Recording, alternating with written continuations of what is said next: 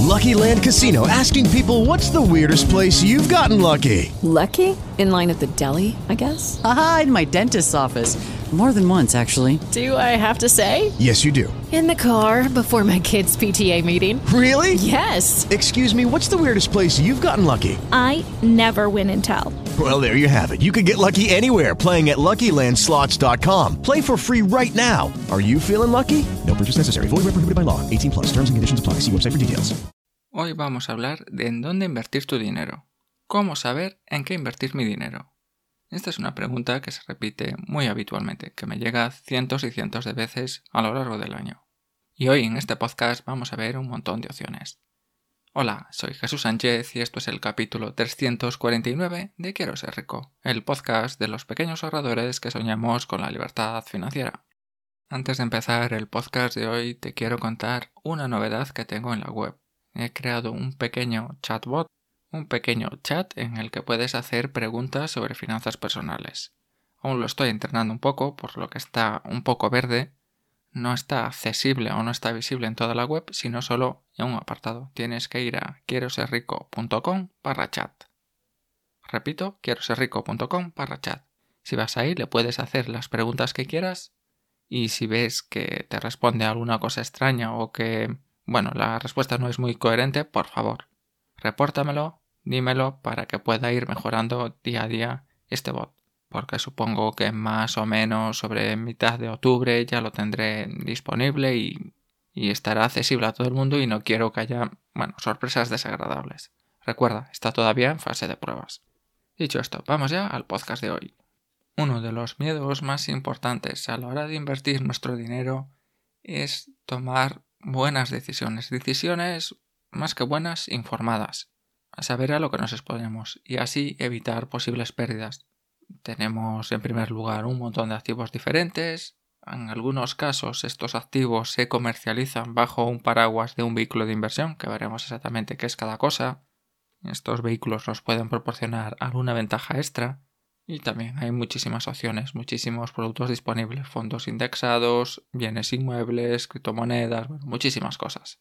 También hay planes de pensiones, otros productos financieros que nos pueden dar un complemento para nuestra jubilación y sobre todo hay que tener en cuenta el plazo que vamos a invertir, el perfil de riesgo, el perfil de riesgo que tenemos nosotros, temas de impuestos, temas de fiscalidad de cada producto y hablaremos por último de diversificación y de inversión periódica. Hecha ya esta segunda introducción, pues vamos a entrar un poco más en tema. Opciones de inversión. Opciones de inversión hay muchísimas.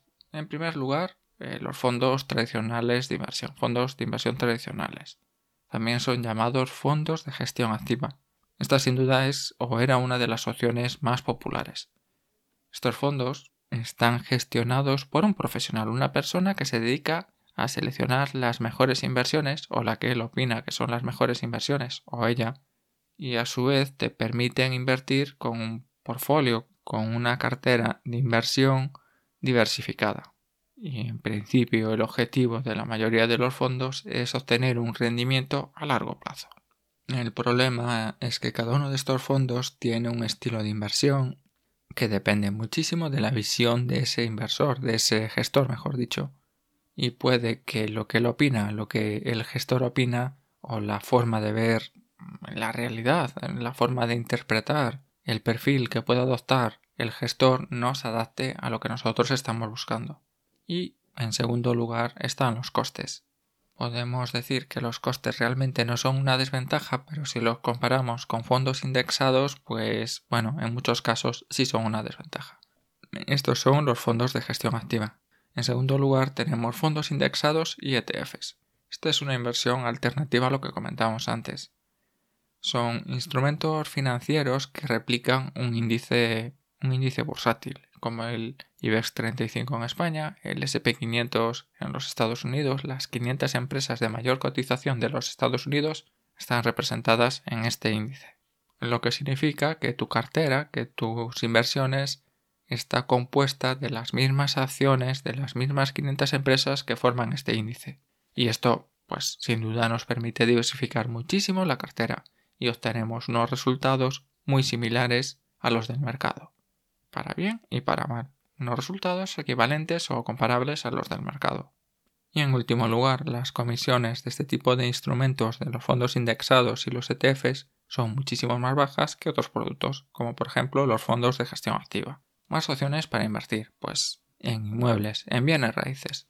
Esta es una opción muy atractiva para las personas que están buscando generar unos ingresos recurrentes por parte o por medio de los alquileres, alquileres de propiedades. O otro tipo de inversión es la revalorización, comprar a un precio y vender más caro, tanto sean terrenos, edificios, bueno, cualquier otra propiedad inmobiliaria. Esta forma de invertir puede ser muy interesante en momentos de crecimiento económico y que el mercado inmobiliario esté más o menos estable. Sin embargo, bueno, pues este tipo de inversiones requieren mucho más compromiso, requieren más plazo, la situación, especialmente la liquidez del mercado, pues bueno, es bastante diferente a otros sectores, aparte que necesitamos unos conocimientos un poco diferentes. Otra inversión muy popular son las criptomonedas como Bitcoin, Ethereum, es decir, que han ganado muchísima popularidad, que son una fuente de muchísima información en los últimos años.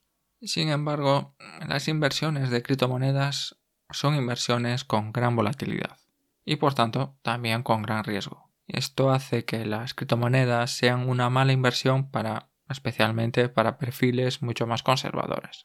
Más opciones para invertir. Opciones de renta fija. Las inversiones en renta fija, los inversores pueden invertir su dinero en opciones de muy bajo riesgo. Repito, renta fija, muy bajo riesgo.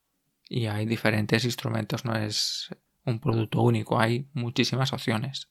Y en cada uno de ellos pues tiene unas tasas de interés diferentes. Una estrategia de diversificar entre inversiones de renta fija, bueno, pues puede ser una estrategia para tener un poco más, bueno, optimizar un poco la estrategia incluso meter algo de renta variable. Entre toda la renta fija tenemos la que se llama renta fija soberana o deuda pública, es decir, deuda emitida por países de casi todo el mundo. Y bueno, aparte de la rentabilidad que nos prometen, tienes detrás la garantía de un país, de todo un país. Y por supuesto hay muchísimos más productos como cuentas remuneradas en bancos, que son una opción muy segura de invertir dinero más que una inversión, es un producto de ahorro, pero bueno, básicamente esto funciona que tienes un interés sobre el saldo depositado.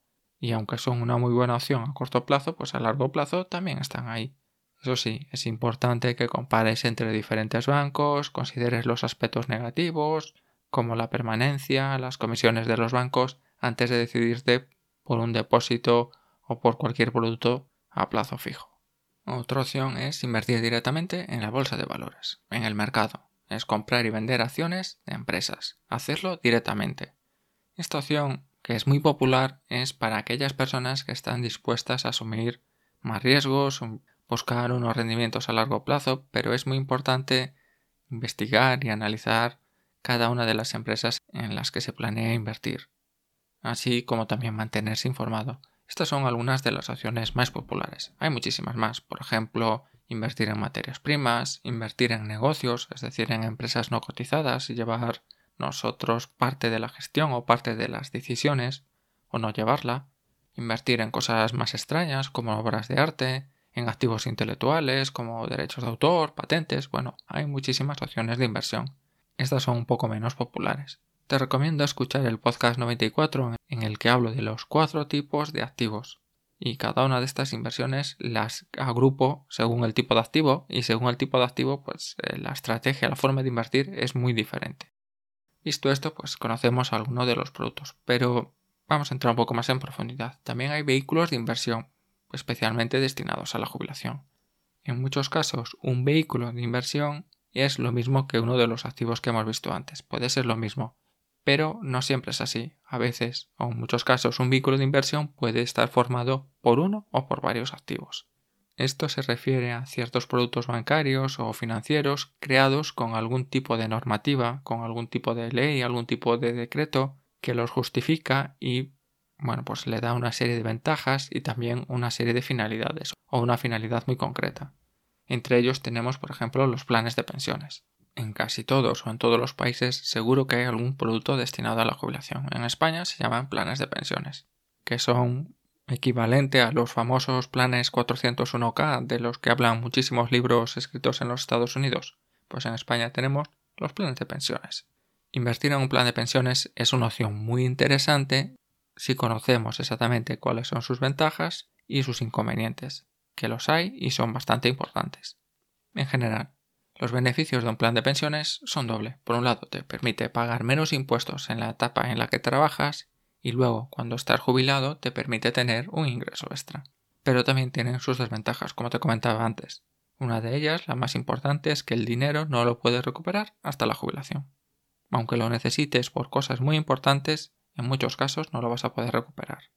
Y dependiendo un poco de tus circunstancias particulares, puede ser que ese ahorro de impuestos al final no sea tal. Estos son los planes de pensiones. Hay más productos, más vehículos de inversión también destinados un poco a la jubilación. Por ejemplo, en España también tenemos los PIAs, los planes individuales de ahorro sistemático.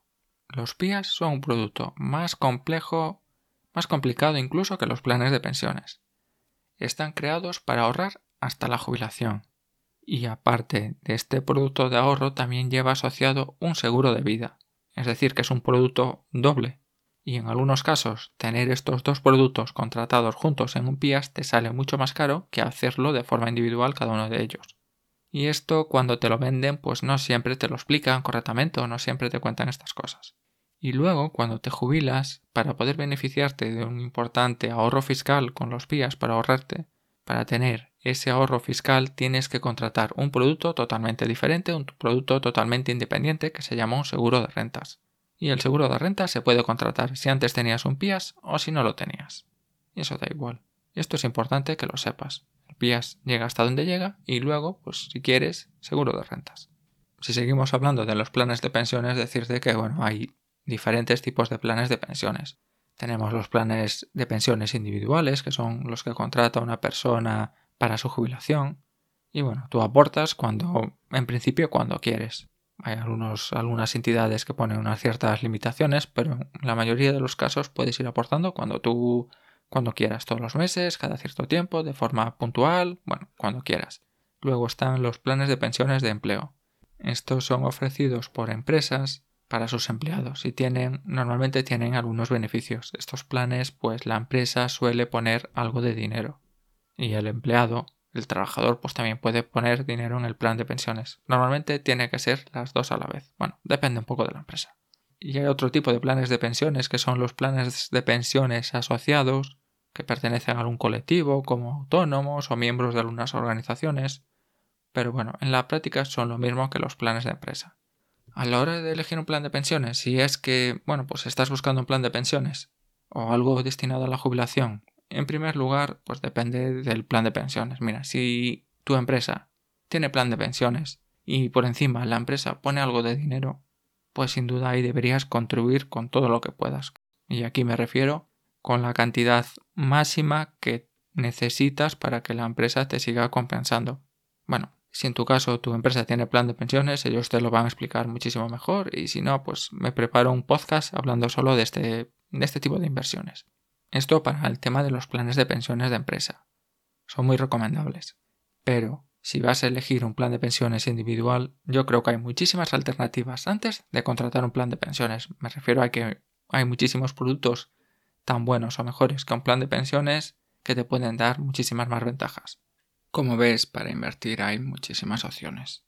Así que vamos a ver qué factores debes considerar al invertir. Estos factores influyen muchísimo en el resultado de tus inversiones.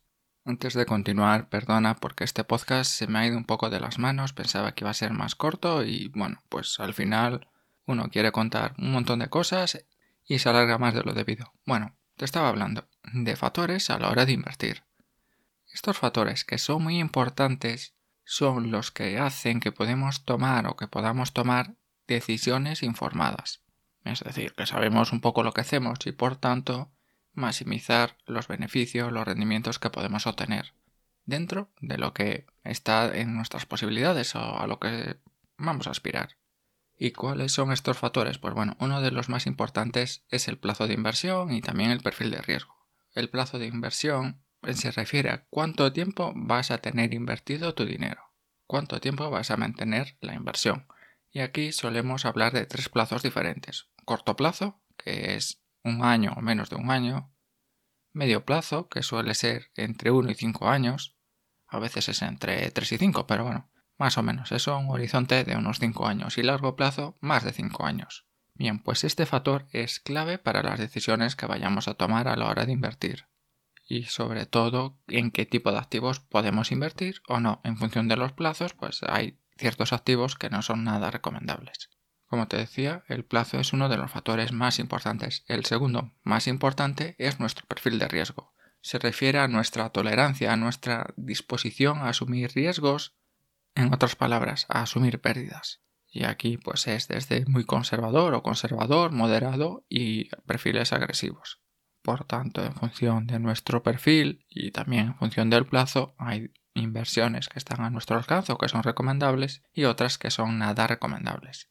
Luego hay otros factores un poco más secundarios, como puede ser la fiscalidad. La fiscalidad de las inversiones, pues también es algo esencial antes de invertir. Cada tipo de inversión tiene sus implicaciones con fiscalidades, con reglas de impuestos bastante diferentes. Y estas posibles ganancias con los impuestos que tienes que pagar y las posibles deducciones que hay en algunos productos, pues puede ser que ciertos productos sean más o menos recomendables para nosotros. La fiscalidad nunca debe ser la primera opción a la hora de invertir, pero sí debe ocupar un lugar muy destacado. Y mi recomendación es que antes de invertir conozcas más o menos cómo funciona la fiscalidad del producto en el que estás invirtiendo. Y así también te evitas sorpresas el día de mañana, especialmente en los planes de pensiones. Otro factor muy importante es la diversificación. Diversificar es un elemento clave para tener éxito en nuestras inversiones. Diversificar es una estrategia, una estrategia que permite minimizar el riesgo de cuando invertimos. Esto implica pues tener diferentes activos, diferentes sectores económicos para repartir un poco el riesgo entre diferentes sectores, entre diferentes actividades, lo que tradicionalmente se llama no poner todos los huevos en el mismo cesto. Al diversificar lo que estamos haciendo es protegernos contra posibles problemas, contratiempos que haya en un determinado mercado, en un determinado sector, y que estas posibles pérdidas en ese sector se vean compensadas con ganancias en otros sectores. Esto es diversificar. Y otra estrategia muy importante, otro factor muy importante es o son las inversiones periódicas. Esto es realizar inversiones cada cierto tiempo. Está el sistema de inversión llamado DCA y también otros similares que básicamente consiste en periódicamente cada cierto tiempo hacer nuestras aportaciones, hacer nuestras inversiones y así podemos aprovechar ciertas oportunidades que aparecen de vez en cuando en el mercado. Al realizar inversiones regulares nos permite maximizar los rendimientos a largo plazo. Esto no lo digo yo, esto está estudiado científicamente y hay un montón de datos que así lo corroboran. Invertir de forma periódica nos permite maximizar nuestros rendimientos a largo plazo. Esto es que inviertes constantemente la misma cantidad de dinero, pero que debido a las fluctuaciones del mercado Puedes comprar más acciones o más participaciones cuando los precios están más bajos y menos cuando los precios están más altos. Cuando está caro, compras menos. Cuando está más barato, compras más. Y esto es básicamente aportar siempre la misma cantidad de forma periódica. En función de todos estos factores, la inversión que debes tener o que debes hacer es totalmente diferente. Y eso sí, recuerda que cada persona es diferente y lo más importante es adaptarnos nuestras consideraciones, nuestro perfil nuestra situación personal, nuestra situación financiera, a los objetivos que estamos planteando. Un pequeño apunte sobre las rentabilidades de las inversiones, decir que a corto plazo y a largo plazo las formas de invertir, las rentabilidades son diferentes. A corto plazo lo que pretendemos es proteger nuestro dinero, es decir, que no tenga fluctuaciones, casi siempre no perder dinero, y a largo plazo no nos importa tanto que haya estas fluctuaciones si sabemos si a largo plazo la probabilidad es que ganemos muchísimo más dinero, que tengamos mayores rentabilidades. Y esto es un poco todo, simplemente decirte que hay ciertas herramientas y ciertos recursos para tomar mejores decisiones a la hora de invertir. Algunas de las opciones pues es tener un asesor financiero, contar con un coach de finanzas personales. Yo sí tengo un servicio de coach de finanzas personales que bueno, hay dos modalidades diferentes, una un poco más sencilla, una un poco más simple y otra un poco más completa. En la más completa, pues hacemos una sesión de una hora en la que me explicas todos tus objetivos, cuál es un poco tu historia con tus finanzas personales, ver un poco la situación, los objetivos y todas estas cosas. y yo luego hago un diagnóstico, te propongo un plan de acción, unas acciones que hacer para mejorar tus finanzas personales y al cabo de un periodo de tiempo de unos tres meses, bueno, eso ya depende un poco de la situación, pero sí, en torno a dos, tres, cuatro meses, depende un poco de la persona, hacemos una segunda sesión de un poco de repaso, de ver todo lo que se ha conseguido y luego pues planificar un poco más a largo plazo. Es decir, alargar un poco más esta sesión primera más con una visión más a largo plazo. Bueno, pues un coach de finanzas personales lo que intenta es, por un lado, ayudarte en la formación, recomendarte cierta formación o ayudarte o formarte y luego asesorarte sobre diferentes productos financieros, diferentes productos de inversión, diferentes perfiles y adaptarlo a tus circunstancias personales. Esta es una de las opciones, también puedes intentar hacerlo todo tú mismo. Por ejemplo, con formación en finanzas personales, pues existen múltiples opciones, múltiples plataformas para aprender de finanzas personales. Por ejemplo, podcasts gratuitos como este, o pues en Quiero ser rico, pues también tengo una membresía, una membresía de finanzas personales que son 10 euros al mes en el que puedes acceder a un montón de cursos, entre ellos todas estas formas de inversión que acabamos de hablar, todas ellas o casi todas están recogidas en algún curso en Quiero ser rico y el precio actualmente son 10 euros al mes.